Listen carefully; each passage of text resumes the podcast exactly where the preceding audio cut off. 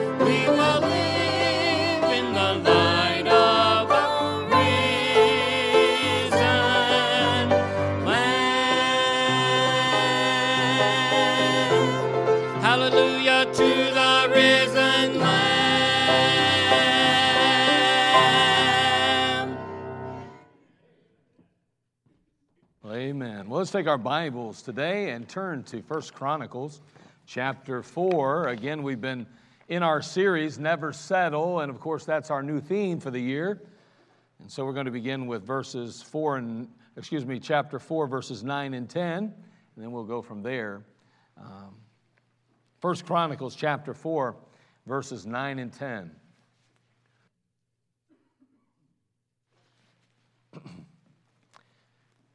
There in 1 Chronicles chapter 4, beginning verse 9, we read Jabez was more honorable than his brethren, and his mother called his name Jabez, saying, Because I bear him with sorrow.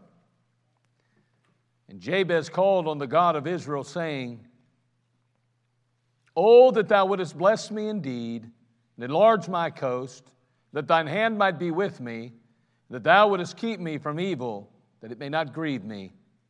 And God granted him that which he requested. We've been talking a lot about this idea of never settling, and we've said that it seems that more and more people, especially believers, uh, are buying into this idea of settling. It seems that we settle so often in our lives, whether it be professionally or whether it be personally or even spiritually. Boy, we got to be in a place in our lives where we say, I'm never going to settle in those areas of my life. Um, we've said that our perfect Savior will only truly be happy with a perfect effort on our part. And uh, we can't settle for just simply doing well. We can only be happy with doing our best. We said we cannot settle for making it. We must be happy reaching our potential. We cannot be content with mediocrity. F.B. Meyer once said, Let us be inspired with a holy ambition to get all that God is willing to bestow. And that's exactly what you and I, as believers, need to be content with. Anything less is settling. So, why do we settle? We said, well, we settle because we get lazy. We settle because we get comfortable or things become familiar. We settle because we're afraid or insecure. So, instead of being lazy, comfortable, afraid, or insecure, we need to exhibit the characteristics and quality that ensure that we never settle. We said, well, what are those qualities? What are those characteristics that we see in others throughout Scripture who never settled? Well, we first began with this idea of Jabez. And we spoke about Jabez and the fact that he had a heart for God. It's only when we have a heart for God and place His will above our will or ourself that we overcome the many obstacles that cause us to settle. Again, we said that Jabez never settled. He always wanted to accomplish or do more for God. He always pursued a stronger, more fervent relationship with God.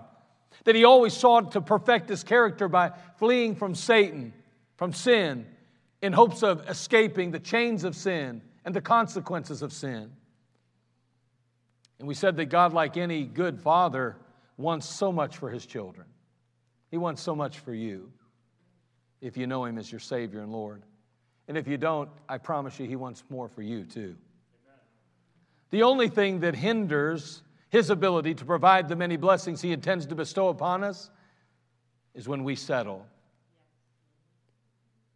so God looks down from heaven this morning. He longs to hear a heart that says that we want more of Him, a heart that wants more from Him, a heart that wants more for Him. Jabez had a heart for God. We now turn our attention to some other Christians in the Bible, or should I say, characters in the Bible, who never settled and whose characteristics and qualities caused them to never settle in their life. And so we noted the first thing we need a heart for God. If we're not going to settle, if we're going to say, I never, I'm never going to settle, then we need a heart for God. What else do we need? Well, let's have a word of prayer and we'll continue and share a few others, uh, characteristics and qualities that we need. Father, we come to you. We do ask for your leadership today. I'm begging you to show up in this place. I know you promised that wherever two or more gather, you'd be here. And also, you said that you'd live in us, you'd never leave us nor forsake us. Today I'm asking that you would show up in a mighty way. May the power of the Holy Spirit fall upon this place. May we feel your presence and know that you are with us and in our midst. We're needy people today. We can pretend to be perfectly fine, but the truth is there are needs in all of our lives. May we, Father, open our hearts up now to you and allow you, Father, to begin to root out the need and to point it out and then to meet that need. Sometimes we want to put on and present a strong front. There's nothing wrong with that to some degree, but Father, you know our hearts, you know ourselves better than we do. May we at least tear down the walls that keep you from working in our lives. Those inside walls, those walls that hinder your spirit from working and moving. We ask that now you'd speak to our hearts, you'd move in a mighty way, do a work that only you can. Holy Spirit, we give you control of this room, this place. May you take control of me and every listening ear. We'll thank you in Christ's name. Amen. So, we've already said that if we're going to never settle, we need a heart for God. But number two, we're going to need some convictions. Convictions. I believe in the Word of God we find three Hebrew children that can teach us something about those. Take your Bible, if you would, turn over to the book of Daniel, chapter 3. When we start talking about convictions, we're talking about something that is rooted in a principle, a Bible principle, a Bible truth. We go to the Word of God and we identify that Bible truth. And we say, you know what? I need to live by that truth. It's a principle in the Bible, a Bible truth, I should say, that we have to live by. Well, from that, we develop our convictions. And the conviction is a personal belief based upon that Bible principle. So I read it, I hear it, I recognize it in the Word of God, that, that Bible principle, and then I say, you know what? I believe I need to live by that principle. I'm going to create a conviction in my life. And then that conviction then will be protected by a standard. We often talk about standards, and some people really don't like the word standard, but there's not one industry in the world that doesn't have standards. There's not one restaurant that doesn't function with standards. There's not one boss, one uh, employer that doesn't have some standards. Standards are important in our lives. And in this case, as far as a believer is concerned, a standard is a policy that helps us keep our convictions. And our convictions are rooted in a Bible principle. So we know that that conviction is rooted in Scripture, that it's truth, and I've got to abide by it. Daniel chapter 3, we're going to read about three Hebrew children that had some conviction. Notice Daniel chapter 3, verse 1. Nebuchadnezzar the king made an image of gold whose height was three score cubits and the breadth thereof six cubits. He set it up in the plain of Dura. Take a cubit and just say, for instance, it's a foot and a half, which that's, there's two different sizes of cubits. It depends on who's utilizing it. I believe here we could safely say it's a foot and a half. So we're going to just multiply 1.5 times whatever it might be here in this particular case. Three score cubits is 60 times one and a half gives you 90 feet. Pretty good sized fella here he's created, right? Pretty big dude. He sets it up in the plain of Dura in the province of Babylon, verse 2. Then Nebuchadnezzar the king sent to gather together the princes, the governors, and the captains, the judges, the treasurers, the counselors, the sheriffs, and all the rulers of the provinces to come to the dedication of the image which Nebuchadnezzar the king had set up. That's a mouthful, by the way. Then the princes, the governors and captains, the judges, the treasurers, the counselors and sheriffs, and all the rulers of the provinces were gathered together into the dedication of the image that Nebuchadnezzar the king had set up. And they stood before the image that Nebuchadnezzar had set up. Then an herald cried aloud, To you it is commanded, O people, nations, and languages, that at what time ye hear the sound of the cornet, flute, harp, sackbut, psaltery, dulcimer, and all kinds of music, ye fall down and worship the golden image that Nebuchadnezzar the king has set up. And whosoever falleth not down and worshipeth shall the same hour be cast into the midst of a burning, fiery furnace. I don't know, that seems like a little overkill to me. It's burning, it's fiery, and it's a furnace. I think fiery furnace would have been quite sufficient myself. But God makes sure that we are very aware that this is no joke. It is a burning, fiery furnace. We turn to verse 12 now. And we note that although this decree had been sent forth, we notice in Daniel 3:12 there are certain Jews whom thou hast set over the affairs of the province of Babylon, Shadrach, Meshach, and Abednego, these three, O king, have not regarded thee, they serve not thy gods, nor worship the golden image which thou hast set up. So now we have these three young men. They'd been carried away from uh, basically Israel. They've been planted in Babylon. They've become leaders in that culture, that society. And now they will not bow to the image. Now they will not worship the image. Notice Daniel 3:14. Nebuchadnezzar spake and said unto them, because of course somebody tattled on him. If I got bow to that stupid thing, you will too. Now that probably isn't how it went down, but they tattled on him. They had it out for him anyway. I guarantee you that. And so now Nebuchadnezzar says, All right, bring those three fellows to me. I can't have my leaders disobeying my rules. If the leaders are disobeying, then the people will too. Good principle. It's a biblical one, too, by the way. Nebuchadnezzar, verse 14, spake and said unto them, is it true, O Shadrach, Meshach, and Abednego, do, you serve, that you, you, do not ye serve my gods, nor worship the golden image which I have set up? Now, if ye be ready, that at what time ye hear the sound of the cornet, flute, harp, sackbut, psaltery, and dulcimer, and all kinds of music, ye fall down and worship the image which I have made, well. He's like, that's good. Everything will be, we'll, call it all even. Everything will be fine. But if ye worship not, ye shall be cast the same hour into the midst of a burning fiery furnace. And who is it that God that shall deliver you out of my hands? Shadrach, Meshach, and Abednego answering and said, uh, answered and said to the king, O Nebuchadnezzar, we are not careful to answer thee in this matter. If it be so, our God, whom we serve, is able to deliver us from the burning fiery furnace, and he will deliver us out of thine hand, O king. Let me tell you something, king. Our God can deliver us out of that burning fiery furnace, but if he doesn't, I guarantee you we'll be delivered from your hand. Even if it's in death. You, you know, I'm telling you now, God's going to be able to deal with this one.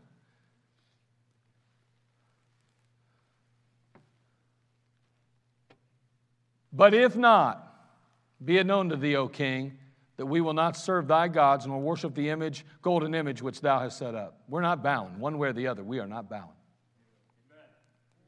Now, these three Hebrew children, they believed something they were willing to stand for. And you think about it now. They were willing to stand for it. And in this case, they were willing to die for it. Can I make a statement? And I think it's a very true one. If you won't stand for truth, you'll never die for it. If you won't stand for it, you will never die for it. See, they wouldn't bow to an image. They wouldn't worship an idol. They wouldn't serve another God. They wouldn't settle no matter the cost. They wouldn't settle for being a nominal Christian. They wouldn't settle for simply being good enough believers. They wouldn't settle for being fair weather fans of God.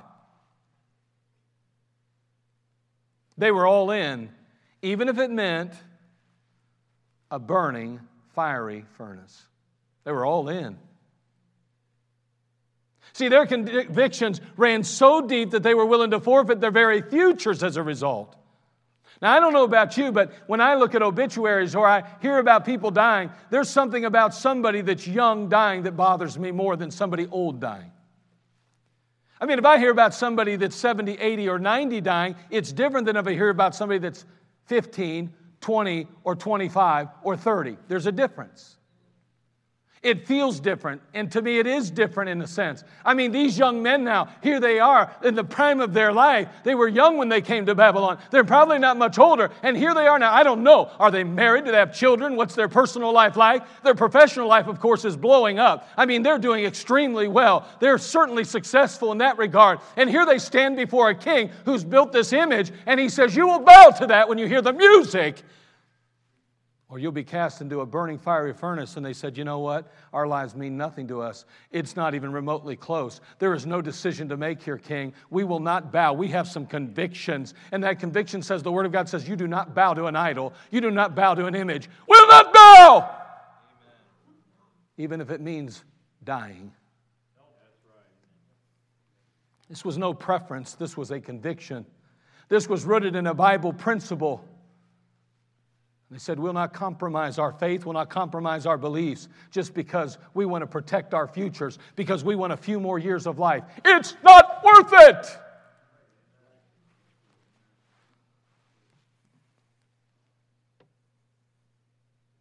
They disregarded their position. They disregarded their power. They disregarded the prestige that they had accumulated. These men had convictions, and those convictions kept them from, from surrendering. They chose to face a burning, fiery furnace rather than to settle. They believed it was important to be loyal to God no matter what. They wouldn't settle for anything less. See, if you and I plan to never settle, we better have some convictions. Man, I don't know what I would have done. I've not been in that position yet, but I don't know exactly what I'd do. But I'd pray to God that I had the courage, the conviction, and the, the, the, the willingness to give my life for the Lord Jesus Christ if called upon to do so. I'd pray I wouldn't compromise, that I wouldn't settle. But like these three Hebrew children, I'd say, we'll never settle. We have some convictions, King. So we need some convictions if we're never going to settle. A heart for God, convictions. But what else? We need some confidence. Confidence. Take your Bible, turn over to the book of 1 Samuel, chapter 17. 1 Samuel, chapter 17.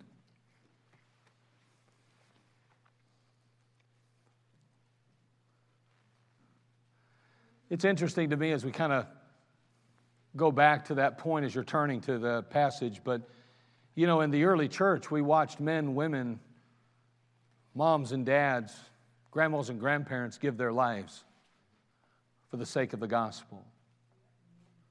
I mean, they had some deep convictions.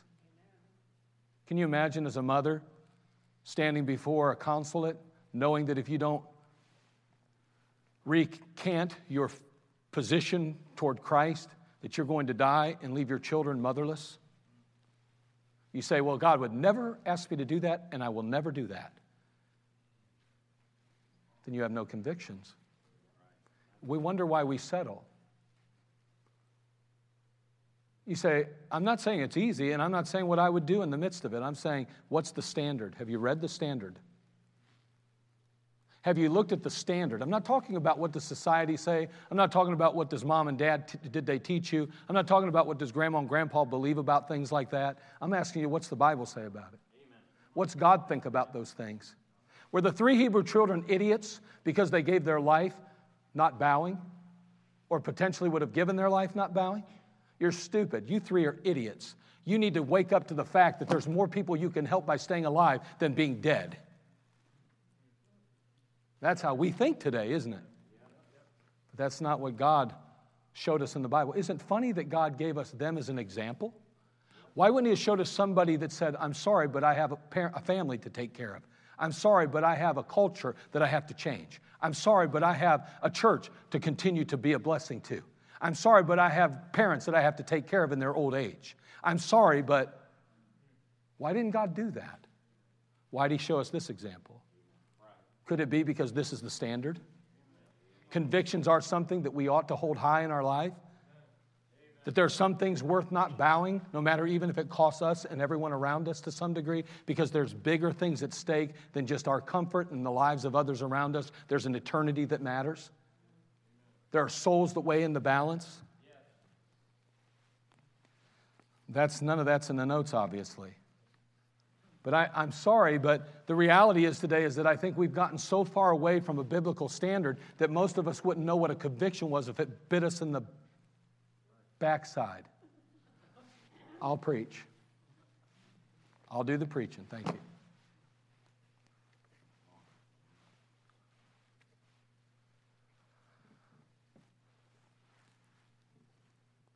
If you and I plan to never settle, we better have some convictions beliefs that we'll both live by and die for. Now, no now we need some confidence, though. Here we are now in 1 Samuel chapter 17. By now, you're probably going, Oh, I know this one. And you do, don't you? You've been here before, right? David and Goliath. You could probably tell me the story real well. And you know what? I'm glad you could. But in order to never settle, we're going to have to possess some confidence. Now, watch what goes on. We know that there's two armies, there's two factions. We know that there are the Philistines on one side, there's the Israelites on the other. In between is a valley, the valley of Elah. We know that the Philistines have this giant named Goliath who would come down into the valley and he would therefore he would blaspheme the armies of Israel. He would mock their God. And when he showed up on the scene, people would flee, the Bible tells us. They were so afraid of him. Notice what the Bible says here in verse uh, chapter 7, verse 24. We're going to note now that David, on the other hand, he never settled. When all others would settle, David never settled. And I want you to his confidence. In the passage, we're going to note, first of all, his confidence, how it's being heard in his conversation with the soldiers. Look, listen to his confidence. He's speaking to the soldiers now. He's arrived on the scene. He's heard the voice of Goliath. He's seen the men flee. He's watched them struck with fear in their hearts. And here's how he responds 1 Samuel 17 24. And all the men of Israel, when they saw the man, fled from him and were sore afraid. Verse 26. And David spake to the men that stood by him, saying, What shall be done to the man that killeth this Philistine and taketh away the reproach from Israel? For who is this uncircumcised Philistine that he should defy the armies of the living God? I don't know about you, but that's a man that's standing up right now. I mean, he's got all these other soldiers that are cowering at the voice of this man, the presence of this, this man, Goliath, but not David. You say, yeah, well, everybody's, you can have a lot of big talkers, but we'll see if he walks the walk. Well, we know how it turned out, don't we? What we find here is some confidence. He's saying, listen, who's going to shut that big mouth up? Who in the world's going to just stand? Are we going to stand by and listen to him blaspheme our God and put down the armies of Israel? Come on, what are we going to do about it? What's, what's going to happen to the man that shuts him up? Because he assumed somebody would step up, but they were willing to settle. But you see his confidence there. It's heard in his conversation with the soldiers. Notice, turn to chapter 17, verse 32 now. We're going to see his confidence in his conversation with the king. He's now directed to the king. The soldiers listen to him talk like this. And all of a sudden, the king hears there's a man that says he's willing to go fight the, the giant. He says, I'll bring him to me. I want to meet this young fellow. I want to meet this guy. And so David said to Saul, chapter 17, verse 32, Let no man's heart fail because of him. Thy servant will go and fight with this Philistine. And Saul said to David, Thou art not able to go against this Philistine to fight with him for thou art but a youth, and he a man of war from his youth. David said unto Saul, Thy servant kept his father's sheep, and there came a lion and a bear, and took a lamb out of the flock. And I went out after him, and smote him, and delivered it out of the mouth, out of his mouth. And when he arose against me, I caught him by his beard, and I smote him and slew him. Thy servant slew both the lion and the bear, and this uncircumcised Philistine shall be as one of them, seeing he hath defied the armies of the living God. I don't know about you, but that sounds like a pretty confident young man. We see his confidence in his conversation with the soldiers. We see his confidence in the conversation with the king. But now I want you to notice his confidence in the conversation that he has with the enemy himself. Look at 1 Samuel 17 44. This is a confident young man. And the Philistine said to David, to David, Come to me, and I'll give thy flesh unto the fowls of the air and to the beasts of the field. Then said David to the Philistine, Thou comest to me with a sword and with a spear and with a shield, but I come to thee in the name of the Lord of hosts, the God of the armies of Israel, whom thou hast defied. This day will the Lord deliver thee into mine hand, and I will smite thee and take thine head from thee, and I will give the carcasses of the host of the Philistines this day unto the fowls of the air and to the wild beasts of the earth, that all the earth may know that there's a God in Israel. And all this assembly shall know that the Lord saveth not with sword and spear, for the battle is the Lord's, and he will give you into my into our hands. Man, I don't know about you, but that's confidence. Can you imagine? This isn't some puny little dude standing across the way. This isn't some, you know, eight or nine year old that's dressed up like a warrior and David's facing him. No, we're talking about somebody that's been a warrior from the time he was a child, been trained in the art of warfare. He's over nine feet tall, close to 10 feet tall, probably 450 pounds, over, four, over 450 pounds. Can you imagine? over 450 pounds of all just muscle, molten muscle. He was trained as a killer. He was ruthless. He was tough. He was ungodly. He cared about no one but himself. And here he is now standing in that valley facing David, and David's facing him. And David says, You're going down, big boy. That's confidence.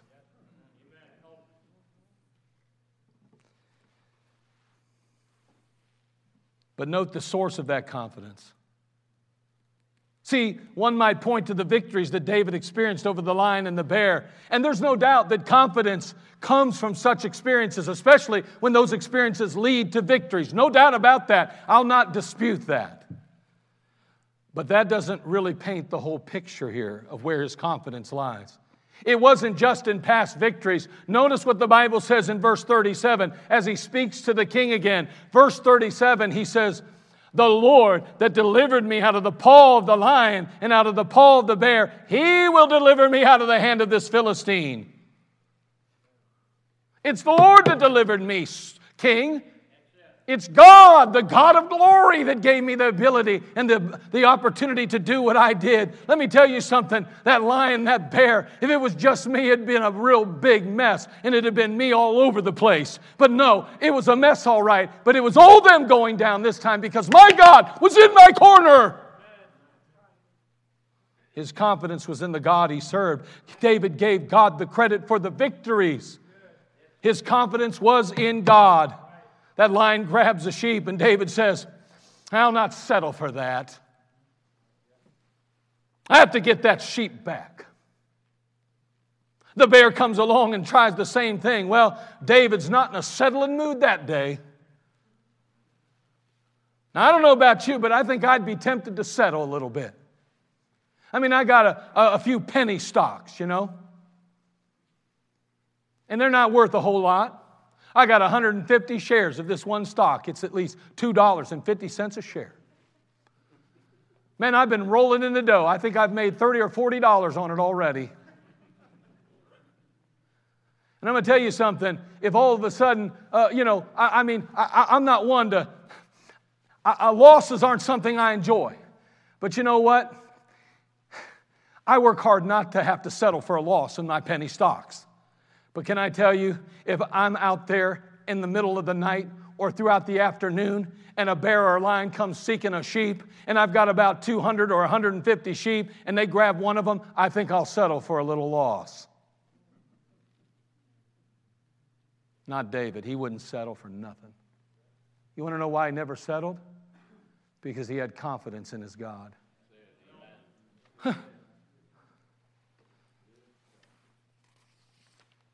There are going to be plenty of giants in our lives that will threaten and intimidate us, hoping that we'll lay down our sword, but confidence in God will keep us from settling. It's, it's clear, it's obvious that David's faith was rooted in his strong belief in God. See, when others settled for life, what I mean by that is remember, the giant goes down into the valley. And the moment he shows up and he starts to spew his, his, his wicked, vile rhetoric, those men flee from him because they want to save their life. When others settled for life, David would settle for nothing less than living. There's a difference between life and living. You've been there. A family member, a friend, or some loved one is in a bed. Oh, they're living. They're, I mean, they're, they're alive, but they're not living. They can't get out of bed, they can't do anything. They're stuck there all the time. And while they're coherent, all they wish to be able to do is get out of that bed, get back to church, get back busy for God, but they can't. They can't. They're alive, but they're really not living, even in their own mind. There's a difference. Can I tell you, without a confidence in God, you as a Christian might be living, excuse me, alive, but you haven't started living yet. There's a lot of Christians that are, that are, that are alive in Christ, but they're not living yet. You're going to have to get some confidence in your God, or you're going to forever be frozen. You won't move forward. You won't fight the battles. You won't face the obstacles that come before you. You need some confidence. And that confidence is rooted in your God. It can't be rooted in your experience, even. It can't just be rooted in your education. It can't be rooted in just what you've experienced in life. It has to be your God. If you're going to never settle, if I'm going to never settle, we're going to need some confidence. Confidence in God. From, it's interesting, David as well had some convictions, didn't he? Remember David, he says, Is there not a cause? That's conviction. And now we find he has some confidence. So he's got convictions and he's got confidence. Can I tell you what that led to? Courage. It led to courage. That's our next one. If we're going to never settle, we're going to need some courage. Look at uh, Joshua chapter 1. Joshua chapter 1. Joshua, of course, has been Moses' protege. He's could be considered somewhat of an intern, if you will, and he served Moses for years. And now, after the death of Moses, the Lord spake to Joshua, the Bible says. Now, the fact that God spake to Joshua reveals that God endorsed the passing of the mantle from Moses to Joshua. See, where once God spoke to Moses, he's now speaking to Joshua. Where once God guided the children of Israel through the leadership of Moses, he's now guiding them through the leadership of Joshua. Where once God encouraged the people through Moses, he's now encouraging the people through Joshua. The fate and the future of Israel now rested on the shoulders of Joshua. Notice verse 1 Joshua chapter 1. And after the death of Moses, the servant of the Lord, it came to pass that the Lord spake unto Joshua, the son of Nun, Moses' minister, saying, Notice verse 2. He says, Moses, my servant, is dead. Now therefore arise, go over this Jordan, thou and all this people, unto the land which I do give unto them, even to the children of Israel. So he tells them, Now listen, uh, Joshua, arise, go over this Jordan. Everywhere your foot touches, that's going to be yours. I'll be there with you, he goes on to tell them. He says, There shall not any man be able to stand before thee all the days of thy life, and I will be with you. I will not fail thee nor forsake thee, in verse 5. Man, he says, Listen, I'm telling you, I'm there for you. Not only that, but notice what he goes on to say. Not only verse 1 and 2, verse 5, but notice verse 6. He goes on to give him a directive. He says, Be strong and of a good courage. For unto this people shalt thou divide for an inheritance the land which I swear unto their fathers to give them. Notice now, a courage, good courage, isn't even enough. He goes on to even express the need for more courage. Only be thou strong and very courageous, he says. That thou mayest observe to do all uh, according to the law which Moses my servant commanded thee. Turn not from it to the right hand or to the left, that thou mayest prosper whithersoever thou goest.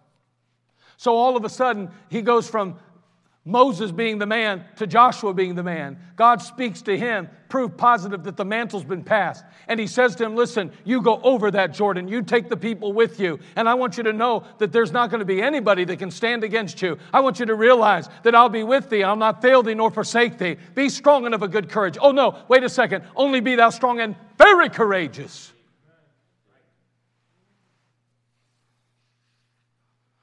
Joshua had had the privilege of recognizing and remembering God's past track record. I mean, Joshua remembered how God delivered them from Egypt, how he brought them across the Red Sea, how he guided them through the wilderness, how he provided them with manna, how he gave them the victory over after victory after victory over their enemies. He remembered all of those things. Now Joshua and the people stood just miles away from the promised land. Joshua could have wilted under the pressure. He could have caved to his critics. He could have surrendered to the fear. But he had two very important things. One, he had God's promises. In verse 8, the passage says, This book of the law shall not depart out of thy mouth, but thou shalt meditate therein day and night, that thou mayest observe to do according to all that is written therein. For then thou shalt make thy way prosperous, and then thou shalt have good success. He had the promise of God. Not only that, but he had God's presence. God's promise, yes, but God's presence also. In verse 9, the Bible says, have not I commanded thee? Be strong and of a good courage. Be not afraid, neither be thou dismayed, for the Lord thy God is with thee, whithersoever thou goest. The promises of God and the presence of God will provide us with courage every single time. When you can go to the Word of God and you know that what you're doing is biblical, it is truth, it's what God ordained. When you have His, His, His Word on it, you have His promises on it. And you know that He says to go with me now. I'll be with you always. I'll never leave thee nor forsake thee. My friend, that provides you with courage. And if we're going to ever say, I'll never settle, then we're going to have to have some courage. I don't know about you, but that was a pretty daunting task to take over for Moses, this great leader that had led these people of Israel for all of those years. 40 years he led them. And now all of a sudden, Joshua steps into his shoes. Oh, I know Joshua wasn't a young man by that time. I know that he'd had some experience in the things of God. I know that he'd fought many battles. But let me tell you, there's a difference between following and leading.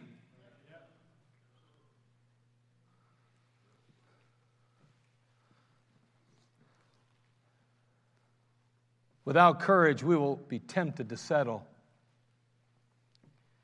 And we need courage to face our fears, courage to face our critics, courage to face the enemy, courage to face the unknown, courage to face our insecurities. We need courage to pursue a better life, a broader outlook, and a brighter future. We need some courage. See, Joshua would not be denied the best that God had for him and the, the best that he had for his people.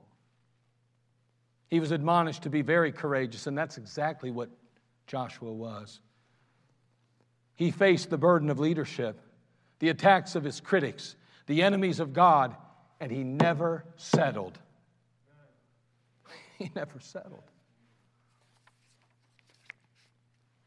It seems to me that more and more often believers are willing to settle today. To settle in their personal lives, to settle in their professional lives, to settle in their spiritual lives.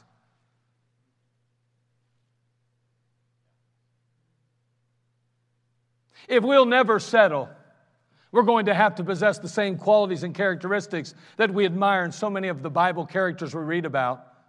We're going to need a heart for God like Jabez. We're going to need convictions like the three Hebrew children. We're going to need confidence like David. And we're going to need courage like Joshua kind of work together, though, don't they? F.B. Meyer, we noted it already, but he said, Let us be inspired with a holy ambition to get all that God is willing to bestow. See, these men were determined to get all that God was willing to bestow. They never settled. Now, I'm going to mention this quickly, and we're almost done. We really are. We're already in the closing. But I just want to I want to say something wouldn't it be a tragedy? Wouldn't it be horrible for you or I to never settle in our personal life? To never settle in our professional life? But to settle in our spiritual one. Wouldn't that be sad? Can I tell you that I'm fearful that even amongst believers, although most, it seems to me, settle in many areas of their life, there are those that will not settle in certain areas, but they do settle in their spiritual lives. Oh, I mean, they're going to get all they can out of the world. They're going to go to school and get educated, and they're going to get a good paying job, and they're going to do their best to provide for their family. They're going to do all those things professionally. Personally, they're going to work on their marriage and they're going to work on their family and they're going to be the best mom and dad they can possibly be. But then it comes to their spiritual life and they struggle reading their Bible. And they don't pray like they should. And they don't attend church faithfully. And they don't have time to get too involved. They'll get a little involved, but not too involved because there's too many other things that they can't settle. My friend, do not be guilty one day when you stand before Jesus Christ at the judgment seat.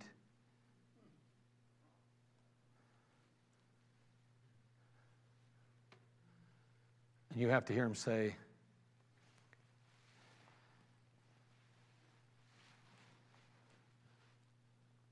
You settled in your spiritual life. Oh, you were a great provider. Oh, you were a good parent. Oh, you did all those things, and that's important. But most important, you should have never settled in your spiritual life.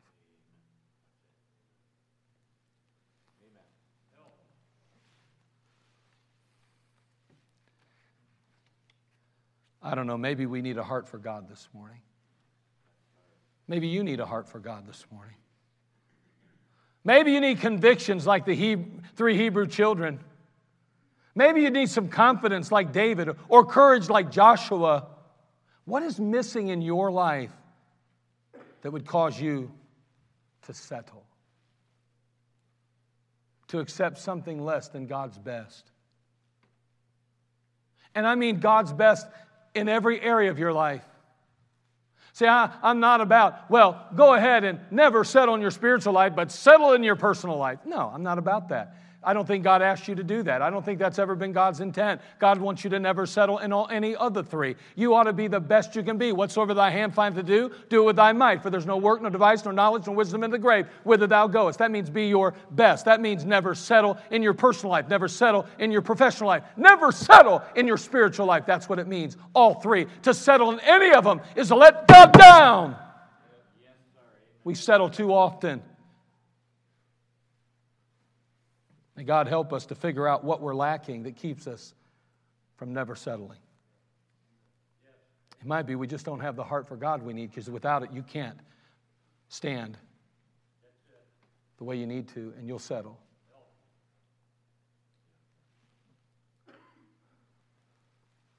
Without convictions, you'll not stand the way you need to. You'll settle. Without some confidence, you won't stand like you ought to you'll settle.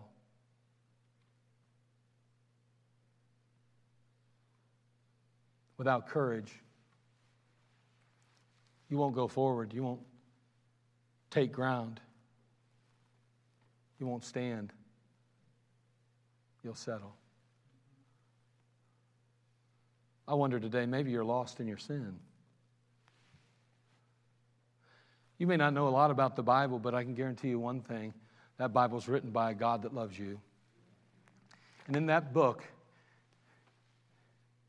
He has shared with you a love letter that says, I love you and I want you as for my own.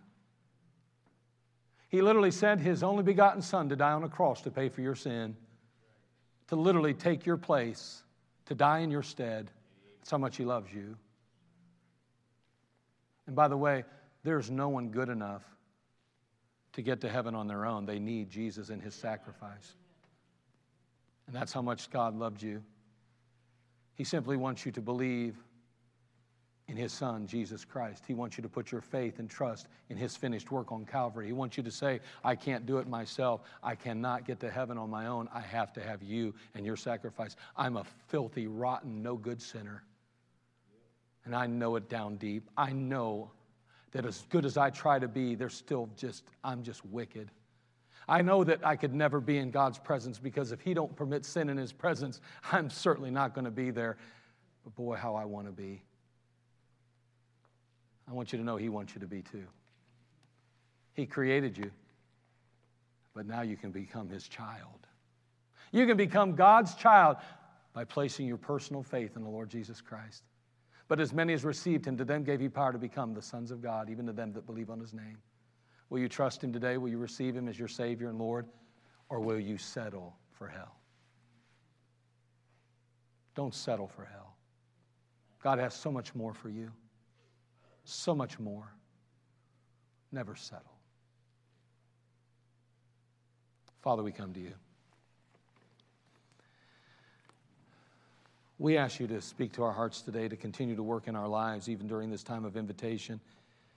There's no doubt in our hearts that we are in need of you, and is even the very best of believers understands that there are ups and downs in the Christian life, and that if there's any downs, it's because our faith has been shaken, that we need to be back in your word and in your presence even more. And I pray, dear God, you'd help us to never settle on our spiritual lives, that we wouldn't settle in any area of our life, but instead, Lord, we would exercise that those convictions that we receive from the Word of God, the fact that we can be confident of the fact that you are there for us, you'll never leave us nor forsake us, that we can have courage because we have your promises and we have so many wonderful blessings that you bestow upon us. Lord, may we never, ever settle. May we instead get all that we can from you. There may be someone that's lost without Christ. In just a moment, the music's going to play. Give them the courage to step out of the aisle, into the aisle, or out front and just come to see Brother Kavanaugh in front. We'll have somebody take a Bible and show them how they can be saved. We'll show them the promises of God. For the believer, may we be honest with ourselves and admit our needs and ask you to meet them for us. And maybe it's courage we need, maybe it's convictions, maybe it's confidence, maybe it's a heart for you. Either way, Lord, speak and work in Jesus' name. Amen. Let's all stand, every head bowed, every eye closed as the music.